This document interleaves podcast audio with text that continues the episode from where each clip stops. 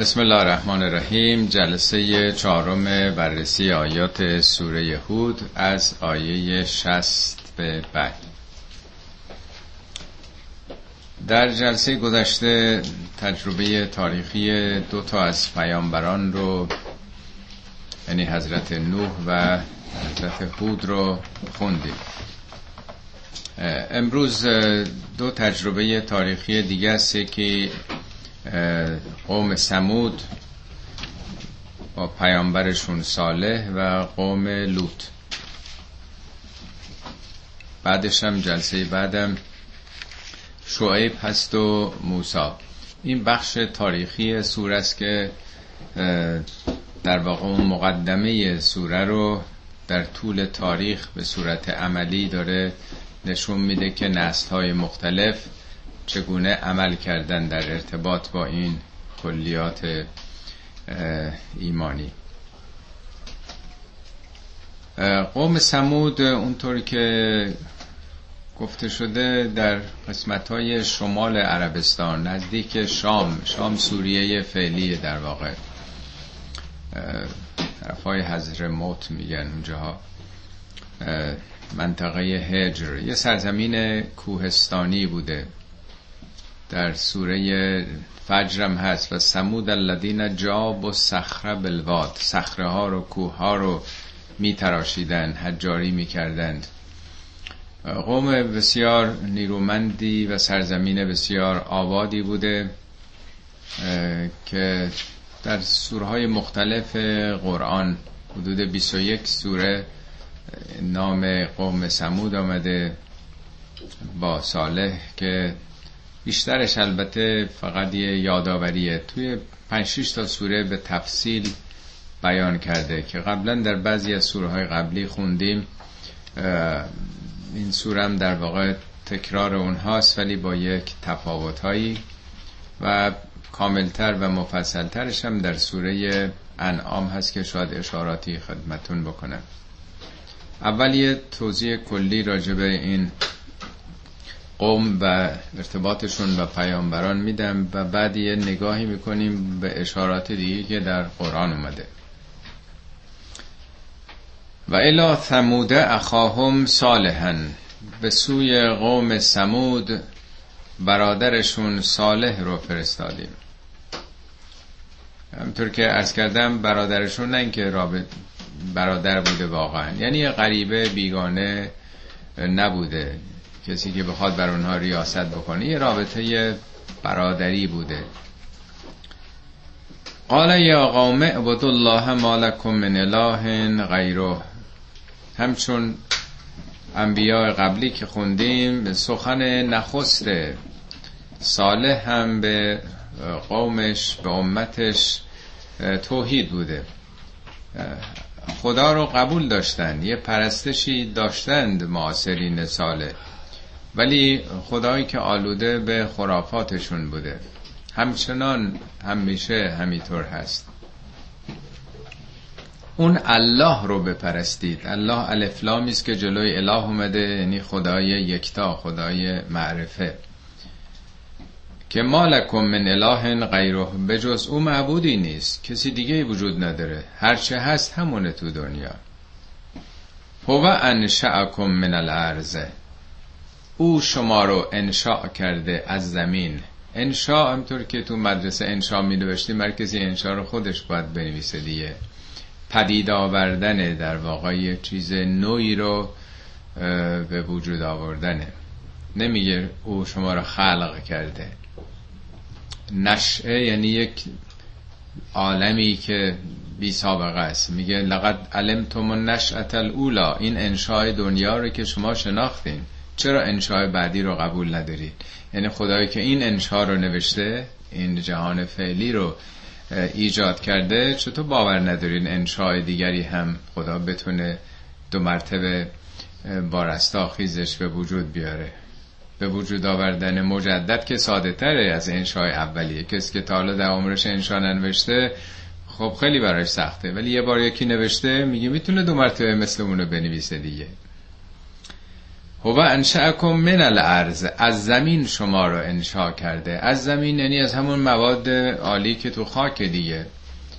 به حال انسان ها از سبزیجات میوه ها از گوشت همه اون چه که ما مصرف می‌کنیم بالاخره از خاک پدید آمده دیگه. شما از ذرات درون خاک پدید آمدید. کلمات انشاء شما درون خاکه. از همین خاکم برمیگردید به خاک از همین خاکم دو مرتبه انشاء نوشته خواهد شد. وستعمرکم فیها از خاک شما را آفرید از زمین. وستعمرکم فیها وستعمر باب استفعال عمره حج و عمره. عمره یعنی میگن به این حج عمر بدین دیگه در طول سالم زندش نگه دارید. وستعمرکم بیشتر ترجمه کردن که در این زمین به شما عمر داده یعنی زندگی بخشیده. شما رو پدید آورده 70 80 سال 100 سالم در این زمین زندگی خواهید کرد. بعضیا به این معنا گرفتن که از همون استعمار استعمار یعنی طلب آبادانی. بیگانگان که سرزمینایی رو می آمدن می گرفتن می گفتن ما می‌خوایم آبادش بکنیم. همینطور که امریکا گفت ما می‌خوایم دموکراسی رو ببریم در عراق. استعمار یعنی تمایل به آباد کردن. بعضیا به این معنا گرفتن که خدا شما رو در زمین آفریده از شما خواسته که آباد بکنی زمین رو. با هنرتون با همتتون با صنعتتون با تکنولوژیتون. بعضیا به این معنا گرفتن بعضیا به همون معنای عمر که به شما عمر و زندگی بخشیده. خب حالا که خدا شما رو از درون خاک آفریده و به شما حیات و زندگی بخشیده خب فستغفروه از او بخواید که شما رو پاک بکنه. استغفارم باب استفال قفر است. این جلسات گذاشتم دو سه بار توضیح دادم. یعنی باور کنید که این رفتاری که داشتین بود پرستی ها جهالت ها آلوده کرده روح شما رو. از او بخواید. خدا که همینطوری نیست ازش بخوایم ما رو پاک کنه. یعنی با رفتن به سمت او با خلق و خوی خدایی پیدا کردن شما پاک میشید اصلاح میشید. و فستغفروه از او بخواهید به اون معناست. نه یه تقاضایی فقط. ثم توبو الیه. وقتی که پاک شدید تزکیه نفس پیدا کردید حالا می‌تونید به سوی او برگردید. وقتی که آدم خودخواهی داره هنوز استکبار داره گرفتار منیت های خودش هست که نمی‌تونه بره سراغ خدا. یعنی مرحله اول پاکسازی درون شایستگی پیدا کردن بازگشت به سوی اوست. ان ربی قریب مجیب ان که یعنی مسلما بی تردید جزو حروف تأکیده. پروردگار من قریب مجیبه. قریب مبالغه قربه. قرب یعنی نزدیک. قریب یعنی بسیار نزدیک. در قرآن هست که خدا از رگ گردن به شما نزدیکه. اقرب الیه من حبل الورید. مجیبم از همون اجابت کننده است یعنی پاسخ دهنده. ریشه جوابه یعنی موانع رو برداشتن. میگه سمود الذین جاب و صخره بلواد قوم سمود صخره ها رو جابو جابو فعل اجابته. میتراشیدن صخره ها رو بر می داشتن که به هدفشون به راه یعنی موانع راه رو بر می داشتن یا موانع خانه سازی رو. پس اجابت یعنی رفع موانع. مانع بین ما و خدا کیه؟ کیه که ما با خدا فاصله پیدا کردیم؟ بله؟ منیت. ها بیشتر خودمونیم دیگه. خودخواهی ها خودپسندی ها یا واسطه هایی که میتراشیم که مستقیم سراغ خدا نباید رفت. پس راه رسیدن به خدا از خودخواهی ها پیاده شدنه. خودخواهی ها رو کنار گذاشتنه. وقتی که کنار بذاریم دیگه خب رسیدیم دیگه. من دیگه نیست. هرچی هست او رو می‌بینیم. نگاه می‌کنیم خدا از چی راضیه؟ تکلیفمون چیه؟ هدایت او چگونه است؟ چگونه در قرآن ما رو راهنمایی کرده؟ این میشه اجابت. جالبه که شما در قرآن ببینید پیامبران خدا رو چگونه صدا می‌کردن. ما عادت کردیم خدا میگیم دیگه. فقط این یاد گرفتیم. خدا خدایا خدا. خدا می کلمه فارسیه. به خدای ده. یکی بر سر شاخ و بن می‌برید خداوند بستان نظر کرده دید. خداوند بستان یعنی میشه صاحب باغ دیگه. کلمه خدا یا خداوند در فارسی یعنی صاحب خداوند ده خداوند مملکت خدایگان علا حضرت همایونی. نمیرسونه. قبل از اسلام این کلمه خدا بوده. حتی الله به تنهایی هم کافی نیست. در قرآن گفته ولله الاسماء الحسنا خدا خیلی اسماء قشنگی داره اسماء زیبایی داره. فتعوه به ها با او بخوانیدش.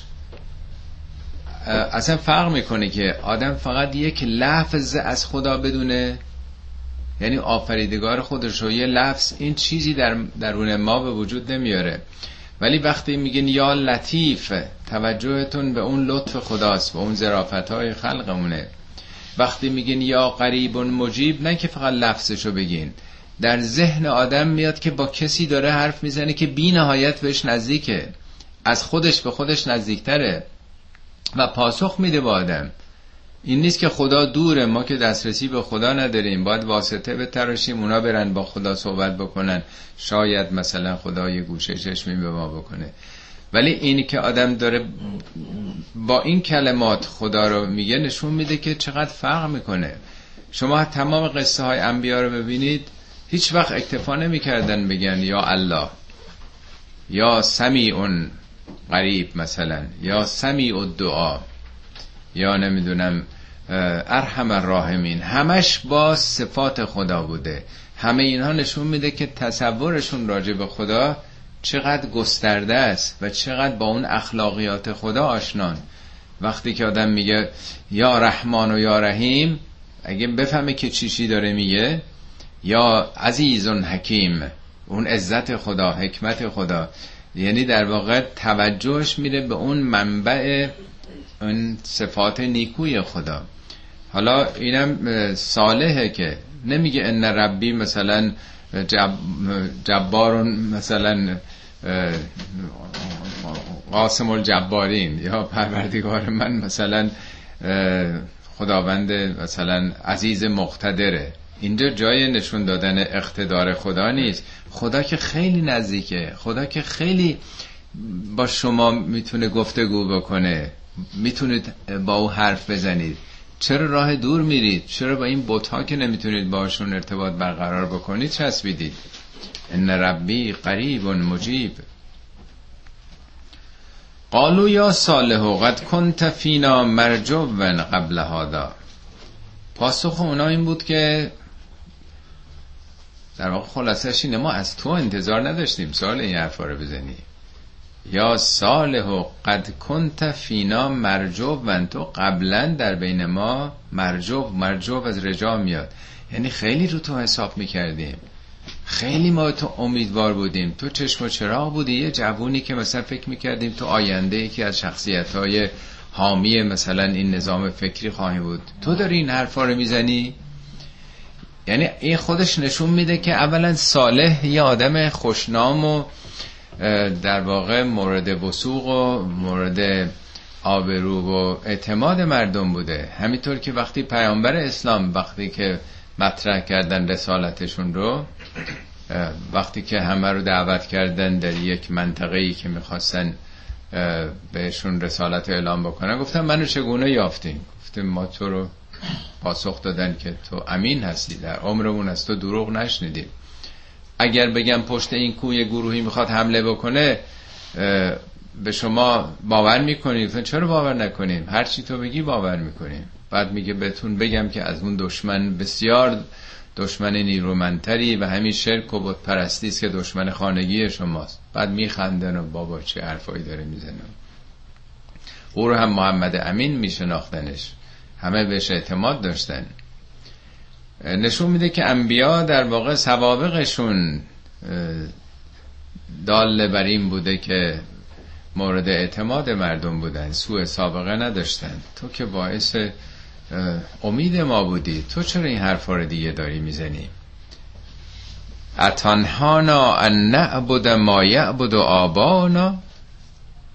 آیا داری ما رو از یه چیزی نه می‌کنی که پدرانمون اجدادمون بر این بودند؟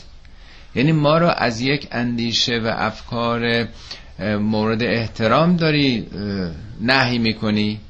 برای هر ملتی اونچه که براشون مهمه اون فرهنگشونه. اون اعتقاداته. حالا اون فرهنگ ملیشونه نازیدن به ساختمان ها و کاخ ها و نمی‌دونم پادشاه هاشونه ایناست که مثل ملات یه جامعه رو به هم پیوند داده. این از همه چی براشون قداستش بیشتره.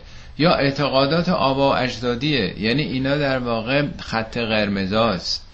اینا ساختار شکنیه دیدین بعضی وقت تو مطبوعات مثلا این چیزایی مطبوعات ایران می نویسن مثلا اشکالی نداره از این و اون از کسان دیگه می‌خوان انتقاد بکنی. ولی از حضرت آقا نه مثلا از ولایت فقیه نه. اینا ساختار شکنی میشه. برای مردم سخن گفتن از این بوت ها و اینا واقعا ساختار شکنی بوده. تو یعنی میگی که ما اینا رو بذاریم که این خیلی حرف بزرگیه. و اننا لفی شک مما تدعونا الیهم مریب. انم تاکیده اون لام لفی هم باز تاکیده صد درصد ما در شکیم از اون چی که ما رو دعوت می‌کنی فرا می‌خوانی. مریبم باز همون در ریب و شکه. یعنی اصلا این همچین حرفا اصلا برای ما قابل قبول نیست. این اصلا خیلی نسنجیده است. قال یا قومه گفت ای هموطنانم هم شهریار قوم اون کسرش به جای یه نشسته قومی بوده. ای قوم من مردم من ارائیتم ان کنتو علا بینت من ربی؟ حالا چی می‌بینید؟ آیا هیچ فکر کردید که یعنی هیچ احتمالم نمی‌دید که من برای یه بیانه بوده باشم. بیانه یعنی دلیل روشن منطقی داشته باشم. و آتانی منه رحمتن. خدا از جانب خودش به من یه رحمتی کرده باشه. یعنی این نبوت این رسالت یه رحمت خاصی است که او به من از جانب خودش کرده. حالا گیرم من از جانب او بوده باشم. خدا منو فرستاده باشه من برای آگاهی هایی رسیده باشم. خب حالا من می‌تونم این زمین بذارم این رسالت و من حرفی نزنم سکوت بکنم؟ فمن ینصرنی من الله ان اسیته خودتون رو جای من بذارید. کی می‌تونه در برابر خدا اگر من اسیان و نافرمانی بکنم به من کمک بکنه؟ جلو او رو بگیره. ببینید با چه منطقی. شما همش دارین تکذیب می‌کنید. خب اگر من بر منطقی بودم بر دلیل روشنی بودم چی؟ فما تزیدوننی غیر تقصیر شما جز تقصیر تقصیر با قاف نیست. تقصیر یعنی خسارت یعنی ضرر. یعنی این دعوتی که شما می‌کنید که من ادامه بدم به همین بت پرستی ها و این افکار آبا و اجدادی این جز ضرر به من چیزی نمی‌زنه. ضرر رو اضافه می‌کنه به من فایده نداره. و یا قوم ای قوم من حاضهی ناقت الله لکم آیتن. این شطور خداست که برای شما نشانه است حالا این که بعضی گفتن ناقت الله این اللهی که بهش اضافه شده الله تشریفیه میگن. تشریف یعنی شرافته. یعنی این یه امتحانیه. حالا چی بوده این شطور؟ هیچ جای دیگه قرآن نیومده. تو بعضی از سوره ها البته اشاره شده به این موضوع شطور. در قصه ها و اینا هستش که نمی‌دونم یه شطوری بوده از دل کوه در اومده و ولی اگه اینطوری بود حتما تو قرآن میامد دیگه. لازم هم نیست که حتما یه شطور خاصی بوده باشه. ببینید امتحاناتی که خدا می‌کنه جالبه به آدم میگه که تو تو بهش باش همه جا برو همه جا بخور. فقط به یه شجره نزدیک نشو. یعنی همه کار بکن فقط یه کار نکن. و همون یه کارم نتونست دیگه. یعنی آدم دلش می‌خواد که هر کاری دلش می‌خواد بکنه دیگه نیست؟ در یه جای میگه که خدا شما رو امتحان می‌کنه تو حج. لا یبلون الله به شیء من السید. سید اون موقع سید می‌کردن. مثل حالا نبوده که با خودشون غذا همه چی ببرن. در بین راه خرگوشی سوسماری هر چی بوده. میگه می‌خواد امتحان کنه. ینالهو ایدی کن و رماحکم. دستتون می‌رسه. نیزهاتون هم می‌رسه. خدا می‌خواد ببینه می‌کنید این کار یا نمی‌کنید. نمی‌کنید. حالا اینا البته مثال های قدیمیه. مثال امروزیش میشه گفت که تو تو اداره هستی می‌تونی رانت بگیری هیچ کم نمی‌فهمن چند میلیون میلیارد به حسابت هم میریزن. حتی حساب دیگه می‌تونی معرفی کنی به حساب کسی دیگه میریزن که هیچ وقت هم افشا نشه. هیچ کم نمی‌فهمه. می‌تونی هزار جور پارتی بازی بکنی. این همه سو استفاده های نجومی که کردن دیگه. اینا دست آدم می‌رسه هیچ کم نمی‌فهمه. اینا یه امتحانه. حالا بعضی وقتا خوب از قانون یا نکنه بفهمن. مثلا یه ملاحظاتی می‌کنه آینده رو فکر می‌کنه. ولی وقتی مطمئن باشه که هیچ اتفاقی نمیفته این خودش امتحانه. یه جای دیگه باز راجب تالوت و جالوت میگه. تالوت به سپاهش میگه ما از یه مسیری رد میشیم. همه خسته این همه تشنه این از یه رد میشیم. رودخانه آب خنک و به قول معروف آب زلال. هیچ کسی حق نداره به اون آب دست بزنه. مگر یه کف دست. وقتی که سپارت میشه همه میفتن آب بخورن. امتحانش این بوده که می‌تونید تشنگی خودتون رو تحمل بکنین یا نه. بلا فاصله بعد از اون رودخانه که عبور می‌کنن مواجه با سپاه دشمن میشن. معلوم اون کسانی که نتونستن جلو تشنگیشون رو بگیرن این اراده رو پیدا نکردن که حالا در برابر دشمن در مساف اونها بتونن مقاومت بکنن. انواع این امتحانات هست. چه بسایش شطور معمولی بوده ولی خدا گفته که این با این کاری نداشته باشید مزاحمش نباشید. آزادش بذارید. حالا در سوره های دیگه هستش که یک سرچشمه آبی یه جا بوده. میگه یه روز شما برید آب بردارید. روز بعد نرید بذارید اونم می‌خواد تو آب بره بیاد. البته یه شطور که نمی‌تونه اما آب بخوره. یعنی یه روز جلو خودتون رو بگیرید. به خاطر یه چیزی که قانون دستور تقوا ایجاب می‌کنه. سلف کنترل کارو نکنید. اینا اونم حاضر نبودن. حالا داستانش رو می‌خونیم بعد توضیح بیشتر میدم. این یه آیه یه برای شما نشونه است. فزروها تأکل فی ارض الله. بذارید بره زمین خدا بچره دیگه. زمین والا خداست بذاریم بره بچره. ولا تمسوها به سوء اذیتش نکنید آزار بهش نرسونید. فیأخذکم عذاب قریب که اگر چنین کنید گرفتار عذاب زودرسی نزدیکی خواهید شد. عواقب عملتون. حالا همطور که عرض کردم ما نمی‌دونیم که چی بوده. حالا چیز خاصی هم ممکنه بوده باشه دیگه روشن نیست برای ما. فعقروها فعقروها یعنی کشتنش.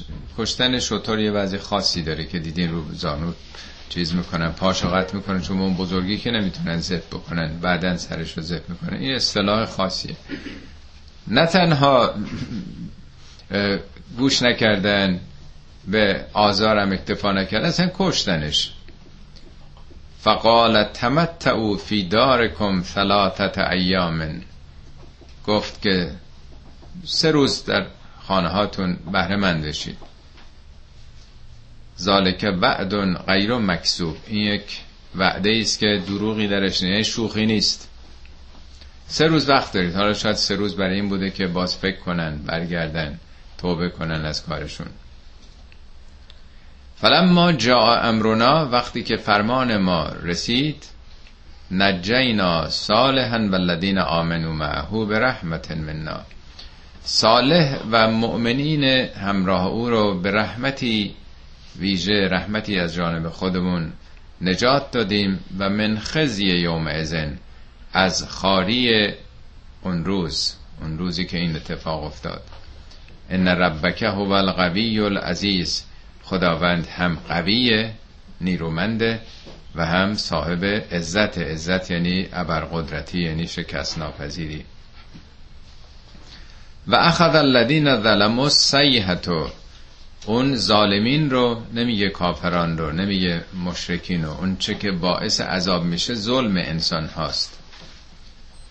نتیجه اون کفر و شرک به ظلم کشیده میشه. و اخذ الذین ظلموا سیحه سیحه یعنی در واقع یک صدای شدید یک بانک شدید یک خروش شدید.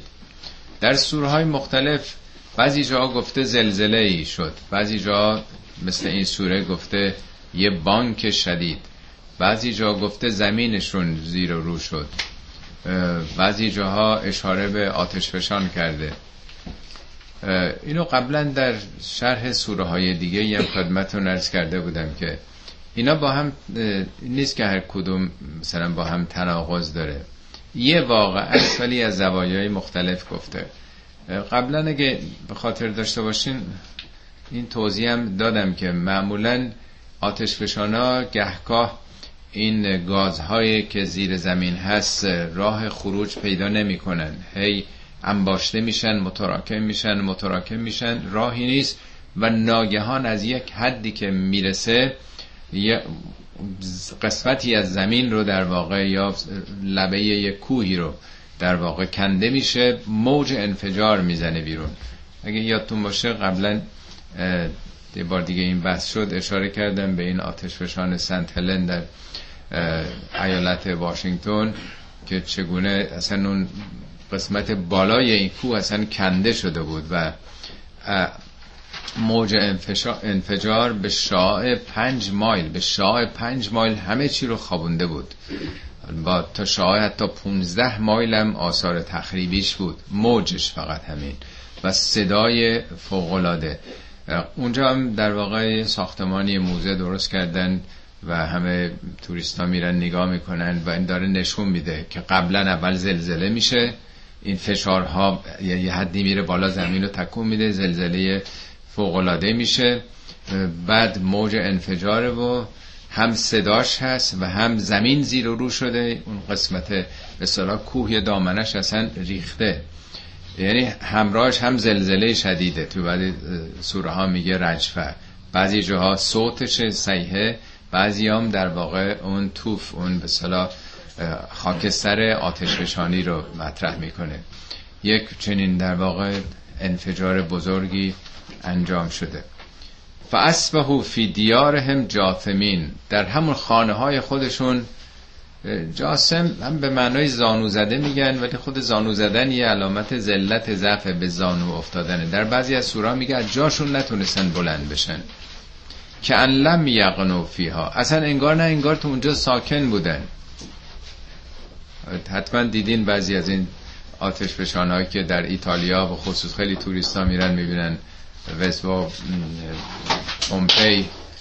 بعضی از شهرهای ایتالیا هستش که مجسم جو سنگ شدن دیگه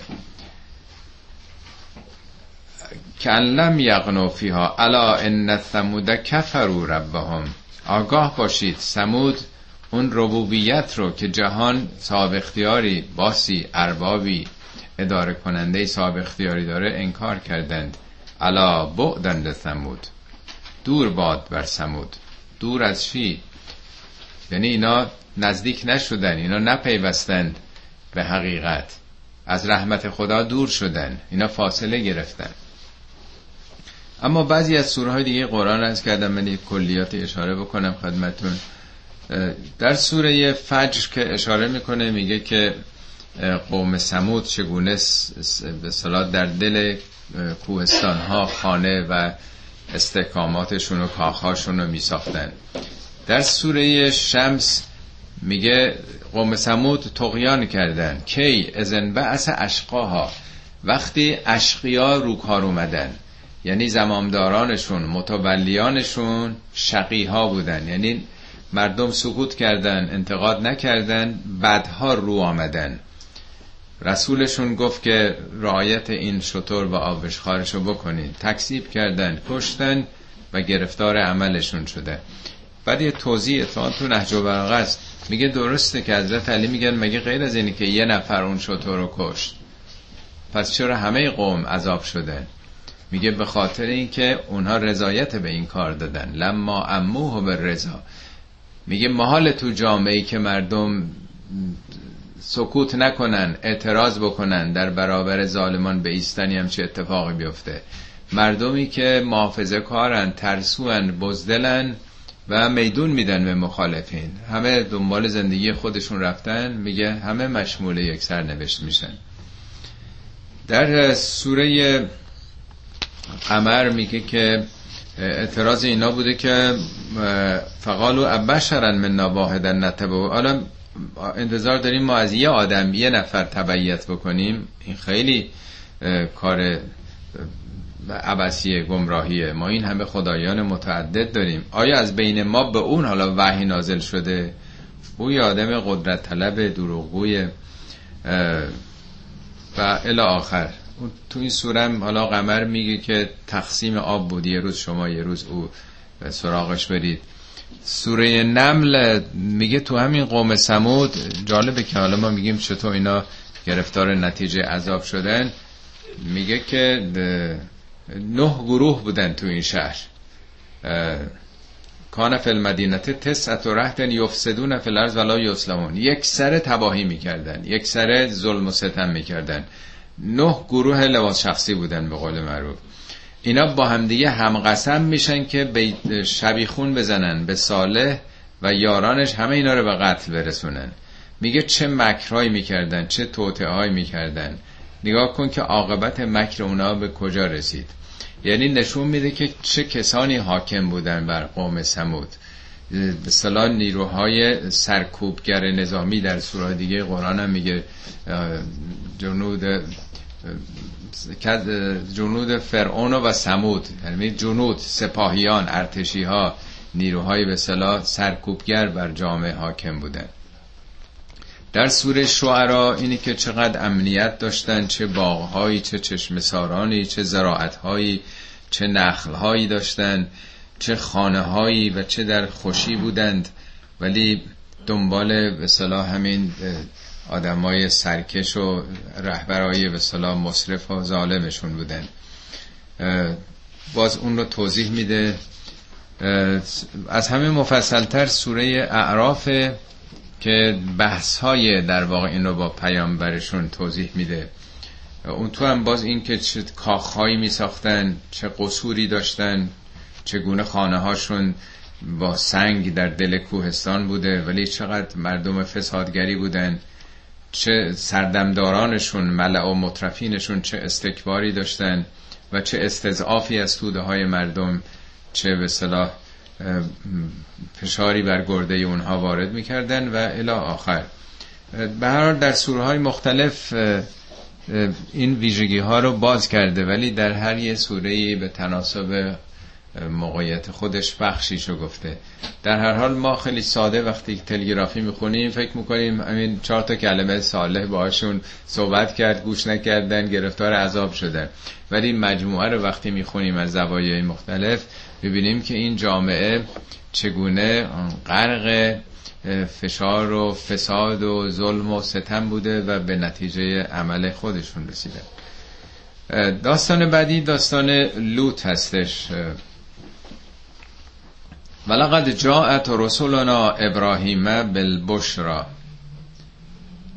از ابراهیم شروع میشه لوط چون ظاهرا بر حسب اونچه که در تورات اومده برادرزاده ابراهیم بوده. تنها کسی بوده ظاهرا به او ایمان آورده منهای خانواده ابراهیم یا شایدم کسان دیگه بودن ولی در تورات میگه فقط لوط برادرزادش به او ایمان آورد. ولقد جاءت رسولنا ابراهیم بالبشرا رسولان ما یعنی فرشتگان ما بر ابراهیم وارد شدند. قالو سلامن سلامی کردن بر او. قال سلامون ابراهیم سلامی کرد. حالا ببینید سلامن اونا معرفه است. تن به فتحه گرفته. ولی سلام ابراهیم با تنوین آمده. این از نظر قواعد زبان سلام ابراهیم قویتره کاملتره با به صلاح تعارفات بیشتره. یه وقت هست که کسی به شما سلام می‌کنه شما میگین سلام. به به سلام خوش آمدین. کجا بودین؟ این یعنی کاملتره. میگه سلام سلام بر شما رحمت خدا بر شما. سلام میگن هیچ وقت ثواب سلام رو به همون حد ندین. میگه ازا حییتون به تحییتن هر وقتی کسی تحییتی به شما گفت فهیو به احسن منها. بهتر از او به او تحییت بگید. او ردوها حداقل همون مقدار. یعنی سعی کنید که شما یه گام جلوتر باشید. در هر کار خیری شما دست پیش رو داشته باشید. این منظور سلام هم یه سلام لفظ نیست. سلامی گفتن اونا که عرب نبودن که سلام بگن. یعنی یک نوع ادای احترامی کردن. ابراهیم خیلی چرب و نرمتر. در سوره زاریات این داستان با دقت بیشتری آمده. آدم تعجب می‌کنه که قرآن که از جزئیات معمولا حذر می‌کنه چطور انقدر با دیتیل این داستان مهمانان ابراهیم و زیف ابراهیم رو در سه تا سوره فکر می‌کنم بیان کرده. میگه وارد شدن سلامی کردن سلامی کردن. بعد میگه قوم منکرون اینا ناشناس بودن. خب یه وقت فامیل دوست و آشنای آدم در خونه میاد. خب معلومه سلام علیک می‌کنه آدم چهرش باز میشه. ولی وقتی غریبه باشه اون دفعه مرز کردم سلام می‌کنم. بله فرماشی بود. با کی کار داشتین؟ اشتباه تشریف آوردین. میگه در حالی که قوم ناشناسی بودن تعارف کرد تشریف بیاری تو داخل و بعد میگه بدون اینکه همسرش بفهمه قبل از اینکه برن بشینن میگه فراغ الی اهلهی. مخفیانه رفت تو سوره زاریات میگه و جا به اجل سمین گوساله چاقی رو برای اینها در واقع فراهم کرد. نمیگه که خب غذا که میل کردین حتما. که مثلا اونا بگن خیلی ممنون متشکریم. اگه اجازه بدین نون پنیری هستا ببرم چایی براتون بیارم. میگه نه اصلا چیزم بهشون هم مطرح نمی‌کنه. بدون اونا تا برن بشینن و کفششون رو در بیارن اون رفته و اون وقت جالب اجل یعنی گوساله برای روستایی ها برای زندگی های پیشین. گوساله همه چیزه. یه گاو نمیره. گوساله بچه گاو از همه چیزتره.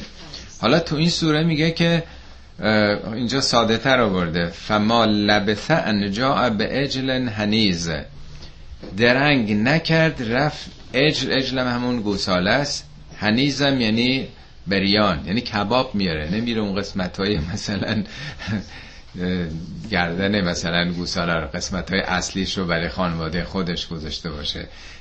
در یه سوره میگه که گوساله چاق یعنی بهترینش رو رفت انتخاب کرد. بهترین گوسالهایی که بود. اینجا با بهترین کیفیت. هم کمیتش بهترین هم کیفیت. اینی که قرآن وارد جزئیات شده بعد تو اون سوره میگه که بعد جلوشون گذاشت. یه وقت آدم دور می‌ذاره اونام جرئت نمی‌کنن. مهمون خجالت می‌کشه دست دراز بکنه. میگه بهشون نزدیک کرد. فقربه الیهم. به اینم اکتفا نکرد. فقال الا تاکلون چرا میل نمیفرمایید؟ آدم ظاهرا میگه که قرآن کتاب هدایته چرا با این جزئیات تعارفات تو خونه؟ ولی هر کدوم اینا معنا داره که نشون میده که ابراهیم چگونه انقدر مهمان نوازه. ما ایرانی حالا افتخار می‌کنیم مهمان نوازی جزو سنت های ماست. او انقدر نسبت به مهمان که نمی‌شناسه بیگانه است. انتظار نداره که او حالا یه روزی جبران بکنه. یا قبلا او کاری نکرده که بگیم این جبران کارهای گذشتهشه انقدر با پله پله داره جلو میره که از این کاملتر نمیشه که آدم دلش می‌خواد که مهمان آنچه که آورده مصرف بکنه. فلما رعا هم لا تصل الیه ولی وقتی دید که دست اینا نمی‌رسه حالا دستشون نمی‌رسه اینا ظاهرا چون فرشتگانی بودن حالا نظر فیزیکی هم به تبدیل انرژی به ماده یا برعکس خب چیزای غیر ممکنی نیست. از نظر علمی هم برای ما روشنه. حالا به معجزه الهی اونها به هیئت مثلا در ظاهر چنین می نمودن که مثلا بشر هستن. در جای دیگه قرآن شبیه اینم آمده. به حال در دید ابراهیم بشر بودن که بر او وارد شدن. شاید بر دیگران هم چنین بودن ولی اگر اونا جنس انرژی باشن که قاعدتا دستشون نمی‌رسه. یا بعضی هم گفتن که اینا نه دست نبردن به سوی غذا و ابراهیم نگران شد چون این سنت بوده اگر مهمان غذای آدم رو مصرف نمی کرده علامت اینه که نمی‌خوام نمک گیر بشم. یعنی دعوا دارم باهات یعنی جنگه یعنی دشمنیه. چون دنبالش هست که میگه او جسم منهم خیفتن ابراهیم در دلش احساس خوفی کرد نسبت به اونها. همین که دید که اینا دست نمی‌زنن یا دستشون نمی‌رسه یک کمی اینا رو بیگانه یافتن نظر به صلاح اون حالت بشری. یا به هر دلیل که روشن بر ما نیست. قالو لا تخف. گفتن نترس. انا ارسلنا الى قوم لوط. ما مأموریت قوم لوط رو داریم. و امرأته قائمتون. فضحکت. و همسر ابراهیم که ایستاده بود قاعدتا ابراهیم که دم در وایساده حالا مهمانان هم اومدن حالا قضام که طبخ کرده وایساده مثلا اگه ظرفی چیزی ظرف و ظروفی مثلا می‌خواد همسرش هم که اونجا ایستاده بود فضحکت. او خندید فبشرناها به اسحاق و من ورای اسحاق یعقوب. ما او رو بشارت دادیم به اسحاق اون ساراست که فرزنددار نمی شده دیگه بر حسب اونچه که در تواریخ هم گفتن و در تورات با تفصیل زیادی آمده. همسر ابراهیم سارا بوده و برحال سنین بالام داشته. بشارت میدن به اسحاق و بعد از اسحاق هم یعقوب یعنی نوه اسحاق. خود یعقوب هم که می‌دونید که یعقوب کنیش اسرائیل بوده دیگه. بنی اسرائیل یعنی فرزندان یعقوب دیگه. اسرائیل در عبری معنای مثلا دیگری داره. دوازده تا پسر داشت که یوسف هم یکی از اونا بود دیگه. یوسف و بنیامین از یه مادر اون ده تا از یه مادر دیگه. و اونها بعد که میرن در مصر یعنی از کنعان وقتی مصر یوسف به قدرت می‌رسه اینا میرن به مصر اونجا زاد و بلد می‌کنن. یه دیویسی ست سال بعد برای خودشون یه جمعیتی میشن و دیگه داستانهای بعد زمان موسی رو که می‌دونید. در هر حال چنین بشارتی به اون زن داده میشه. این به این که فضحکت برای چی خندید خیلی صحبت کردن مفسرین که شاید اینی که مثلا قوم لوط اینا قرار در واقع ریشه کن کنن اون زنی که احساس می‌کرد که این قوم هم جنس باز مثلا یه انحراف بزرگی ایجاد کردن از او خندیده. در المنجد من دیدم که زهکر به معنای تعجب کردن یعنی یک خنده مثلا نه نسبت به قوم لوط بیشتر به اون بشارت گرفتن که بشارت فرزند دادن. او خندید که مثلا از ما دیگه گذشته مثلا نخنده به معنای شادی کردن به معنای صلاحا میگیم یه خندی زدن به ریش خند کردن. در هر حال قالت یا ویلتا اعل دو و انا عجوز و هذا بعلی شیخا ان هذا لشیء عجیب. گفت که وای بر من من بزام و انا عجوزون منی که یه پیر زنم. و هازا بعلی شیخن این شوهرم هم که پیر فرتوتیه. چطور ممکنه؟ ان هذا لشیء عجیب. این خیلی عجیبه. غیر ممکنه هم چیزی. قالو اتعجبین من امر الله؟ فرشتگان گفتن آیا از فرمان خدا امر خدا تعجب می‌کنی؟ رحمت الله و برکاته علیکم اهل البیت. رحمت خدا و برکات او بر شماست ای اهل بیت اهل بیت نبوت.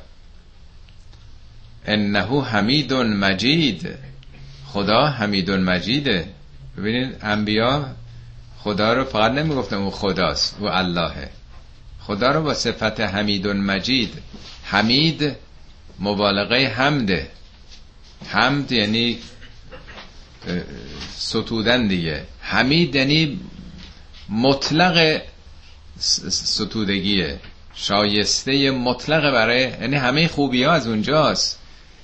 مجیدم مجد بزرگی. یعنی او خیر مطلقه خوبی مطلقه تعجب می‌کنین؟ این از آثار حمید بودن خداست. این اسماء واقعا اسماء خدا در واقع رشته های دانشگاه هستی است انسان خداپرست با اسماء خدا می‌تونه فارغ و تحصیل بشه. با شناخت معانی تک تک این اسماء الحسنا نام های نیکوی خدا می‌تونه شخصیت خود رو بسازه. میگه تخلقو به اخلاق الله. اخلاق خودتون رو با اخلاق خدا بسازید. این چنینه دیگه. هر چی بتونیم خودمون رو نزدیک کنیم به او نزدیک شدیم. فلما ذهب عن ابراهیم الروع و جاءته البشرا یجادلنا فی قوم لوط. وقتی که این نگرانی این احساس دلهورگی و دلواپسی که از این وضعیت این فرشتگان داشت برطرف شد و جاعت البشرا و به او بشارت دادند که چنین چیزی خواهد شد خب ابراهیم فرزند نداشت از سارا. یجادلنا فی قوم لوط. ابراهیم با ما درباره قوم لوط به مجادله پرداخت. این نکته بسیار بسیار حائز اهمیتی است. ابراهیم خلیل ابراهیم میگن پدر انبیا حتی دین اسلام میگه ملت ابیکم ابراهیم. دین شما دین پدرتون ابراهیمه. هو سماکم المسلمین من او نام اسلام گذاشته. ابراهیم با خدا مجادله می‌کنه راجع به چی؟ راجع به قوم لوط. آدم احساس می‌کنه ما اگه جای اون مردم بودیم می‌گفتن اینا کلکشون کنده میشه نه به خاطر اینکه یه دی هم جنس بازی می‌کردن هم جنس گرایی. حالا امروز گراییه ولی اون موقع تجاوز می‌کردن اینا. حمله کردن به خونه لوط حالا می‌خونیم بقیه شد داستانش. یعنی با زور با فشار. نه اینکه مثلا با یه روابطی مثلا شخصی پنهانی با کسی دارن. یعنی قوم متجاوز فاسد که اصلا کارشون این بوده. هر کی از اون مسیر وارد شهرشون می‌شده تو سوره دیگه هست. بیگانگان رو در مسیر راه های تجارتی شاید راه ابریشم می‌خواستن مردم اونجا به گذر کنندگان به اونا تجاوز می‌کردن. خب آدم اصطلاح میگه دمی آب خوردن پس از بدسگال به از عمر هفتاد و هشتاد سال. یه آب خونکی آدم بخوره که یک ظالم و ستمگری شرش کم شده. میگه از هفتاد هشتاد سال عمر شوهرای ما چنین سخنی گفتن. قاعدتا آدم باید خوشحال بشه. ابراهیم نه تنها خوشحال نیست اصلا بشارت فرزندم فراموش کرده. این نکته خیلی عجیبه. اونا حامل دو تا خبرن. این قوم عذاب میشن تو فرزنددار میشی. فرزنددار شده انقدر خبر آدم باید برای آدم مهم باشه که اصلا میگه به درک گور پدرشون بزر از بین برن. یعنی در واقع خدا مثل باغبان هستی باغبان برای اینکه یه باغ رو بارور و بالنده بکنه چیکار می‌کنه؟ علف های هرزه رو می‌زنه که جلوی رشد گلهای زیبا رو نگیرن اینا. اگه اونجا گل روز هست و گلهای دیگه ای هستند اینای این خس و خاشاک ها و این خارها مانع میشن. یعنی در این انتخاب اسلح در این رشد و کمال انسان ها این قانون جهان هستیه که قوم لوط یک انحراف بزرگی داره به وجود میاره. اون باید از صحنه هستی پاک بشه با اون رفتارشون حالا نسل و نژاد و در واقع تیره ابراهیمه که باید بیاد بالا. این بشریت رو می‌تونه رشد بده. ولی ابراهیم اصلا فراموش می‌کنه که بشارت فرزند که یه عمر در دنبالش بوده هست و با خدا مجادله می‌کنه. تو قرآن ننوشته چه مجادله می‌کنه. ولی تو تورات این رو باز کرده. میگه میگه خدایا اگه پنجاه تا عادل تو این شهر باشن آخه این عذاب باید بشن این شهر. اونجا میگه که خدا بگی نه. اگه پنج... خب حالا 45 تا باشن. تو تورات نمیشه تا میگه 5 تا. بعد معلوم میشه فقط خود لوط و خانواده اونن. یعنی در واقع اینا نسل و نژادشون دیگه. فاسد شده. به تعبیر نوح در جای میگه که لا یلد الا فاجرن کفارن. اینا جز فاجر و کفار دیگه نمیزان این نسل اون قابلیت هدایتش رو از دست داده. ان ابراهیم لحلیم اواه منیب. انم تاکید این ابراهیم عجب حلیمه. حلیم با آدمی میگن که بدی دیگران رو با خوبی جبران بکنه. حلم در واقع تسلط به نفس. این چقدر به نفس خودش مسلطه. عصبانی نمیشه احساساتی نمیشه. اواه یعنی در واقع آدم لطیف با احساسات کسی که اهل گریه و زاریه یعنی به باره مشکلات مردم حضور قلب داره لطیفه. منیبم یعنی بازگشت کننده به خدا. این دیگه چه آدمیه؟ این حتی دلش برای قوم لوط میسوزه. یا ابراهیم و اعرض ان هازا ابراهیم صرف نظر بکن. از این درخواست صرف نظر بکن. انه قد جاء امر ربک. این فرشتگان دارن به اون میگن که فرمان پروردگارت رسیده. یعنی نتیجه عمل خودشونه. و انهم آتیهم عذاب غیر مردود. بر اونها عذابی که رد شدنی نیست. برگشت ناپذیره. وقتی یه کسی دوران تحصیلش تمام شده رفوزه شده دیگه زمانی که نمیشه برگردون این کارنامه مردودیش دیگه بر نمیگرده که. ولی یه سال دیگه باید بخونه این درسو ولما جاءت رسولنا لوتن وقتی که این فرشتگان سراغ لوط رفتن سی بهم و داغ بهم زرعن لوط احساس ناخوشایندی کرد از ورود این حالا توضیح دادن که چون اینا مثلا به قیافه های مثلا خیلی خوش سیمایی بودند این فرشتگان لوط که چشمش به اینا افتاد چون مردمش هم میشناخت ناراحت شد که واو اینا حالا اومدن تو خانه من اینا اگه بفهمن مثلا حالا ممکنه هوای اینا رو بکنن. ولی قرآن راجع به چهره اینا که مثلا خوش سیما بودن جایی نیاورده. من نمی‌دونم از کجا مفسرین این رو گفتن. شاید اونچه که در تورات هست. ولی قبلا در قرآن خوندیم سوره های دیگه که اینا نمیذاشتن هیچ غریبه ای تو اون شهر بیاد و کسی حق نداشته از اینا پذیرایی بکنه یا نانی چیزی. می‌خواستن غریبه اصلا نیاد تو شهرشون. و لوط به اینا می‌رسیده. در جای دیگه میگن که اولا ننهکن الا مکتوب ما رو نه نکرده بودیم چرا باز آدم آوردی خونت؟ چرا مهمون میدی؟ اینا روشون زیاد میشه. می‌خوام هیچ کسی توی منطقه ما نیاد. یعنی ممکنم هست که واقعا اون قصد ظاهر خوش قیافه اونام نبوده باشه. در حال نمی‌دونیم. روشن نیست حداقل برای بنده.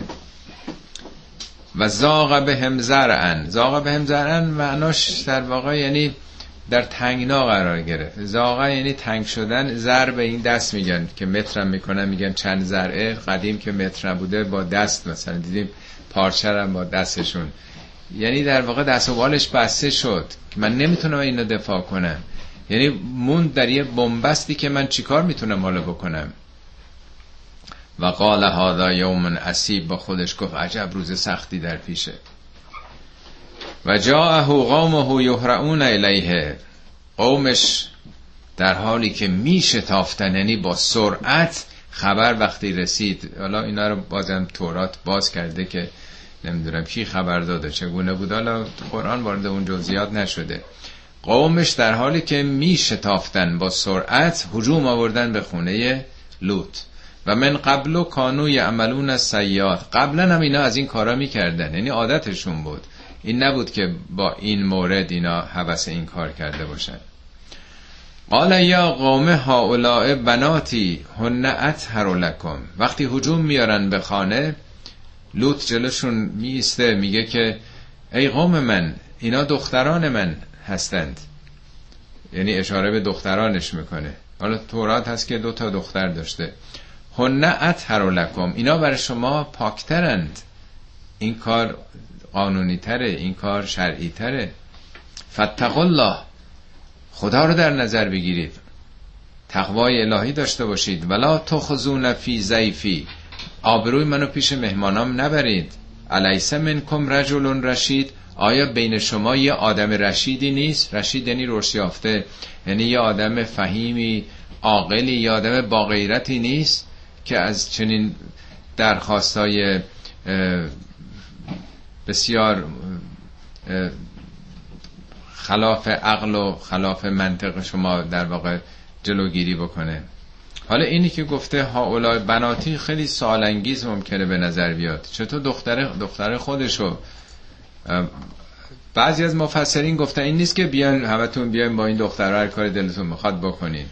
یعنی در واقع میگه خب مثلا اینکه میگه دختران من دیگه شهر نمیده که بیان مثلا عقدشون بکنین مهریه رو تعیین بکنین. یعنی منظور اینه که از راه درستش وارد بشین.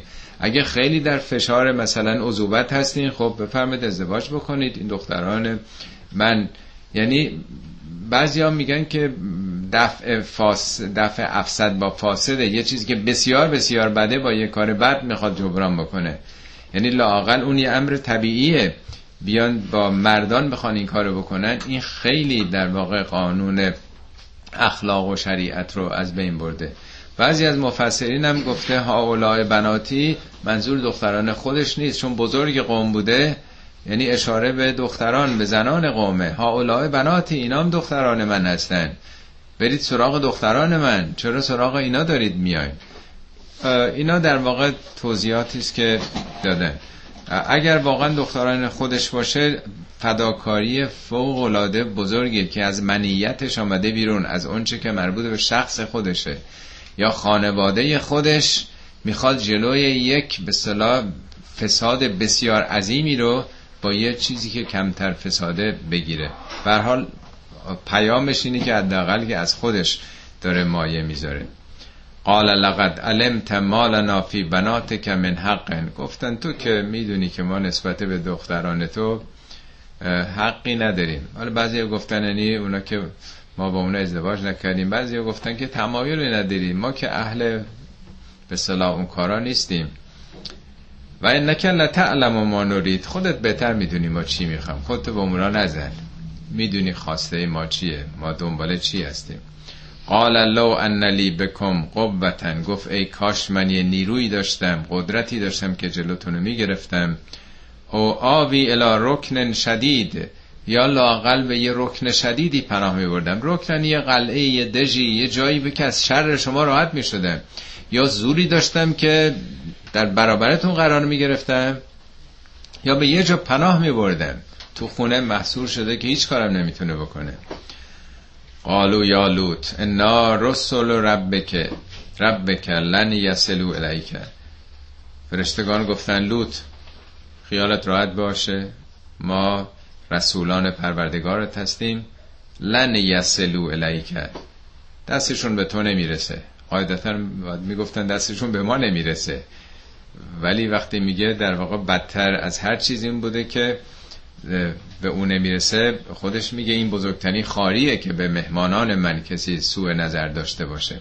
یعنی بر تو قدرت نمیابنده حالا داستانشو اینجا نگفته ولی در سوره های دیگه اشاره کرده تو سوره قمر که وقتی هجوم آوردن حمله کردند چشمشون کور شد حمله کنندگان. اون فشار جاذبه که جاذبه جنسی که داشتن یا هر چیزی دیگه. تورات این رو مقداری باز کرده.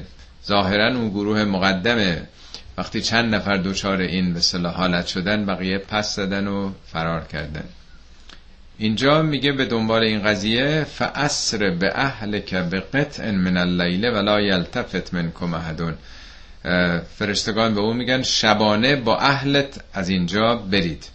قاعدتا وقتی اون اتفاق افتاده میرن یار و انصارشون هم اونا جمع بکنن بیان لابد با نیروی بیشتری سراغ اینها. شبانه اینجا رو ترک بکنید. و عصر اسرائیل حرکت شبانه به قطع قسمتی از نیمه شب. ولا یلتفت منکم احدون. احدی از شما به پشت سرش نگاه نکنه.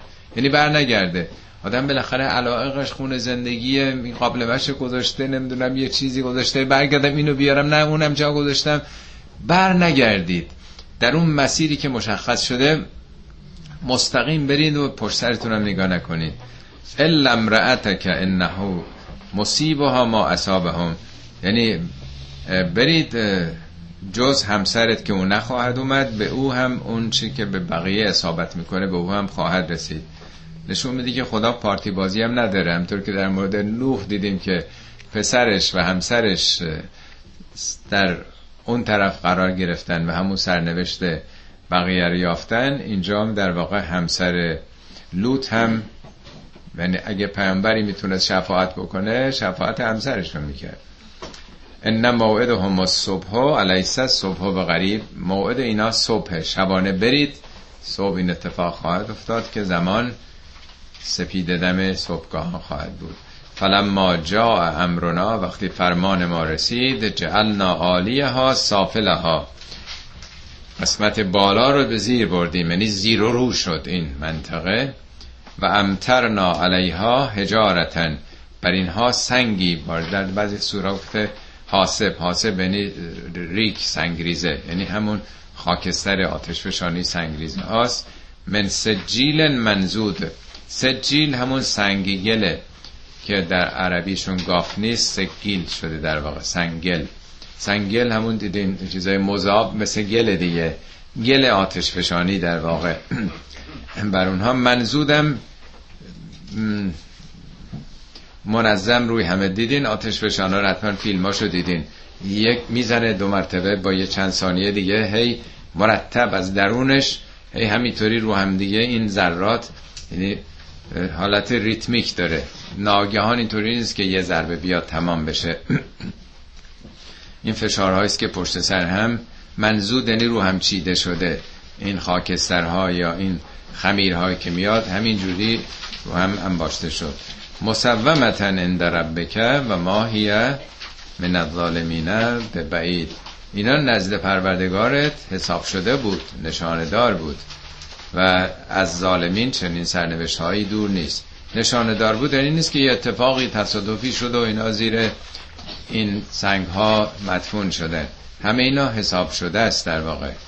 مصومه یعنی نشاندار حساب شده. هر چیزی رو جایگاه خودش و رو منطق خودش هست. صدق الله العلی العظیم.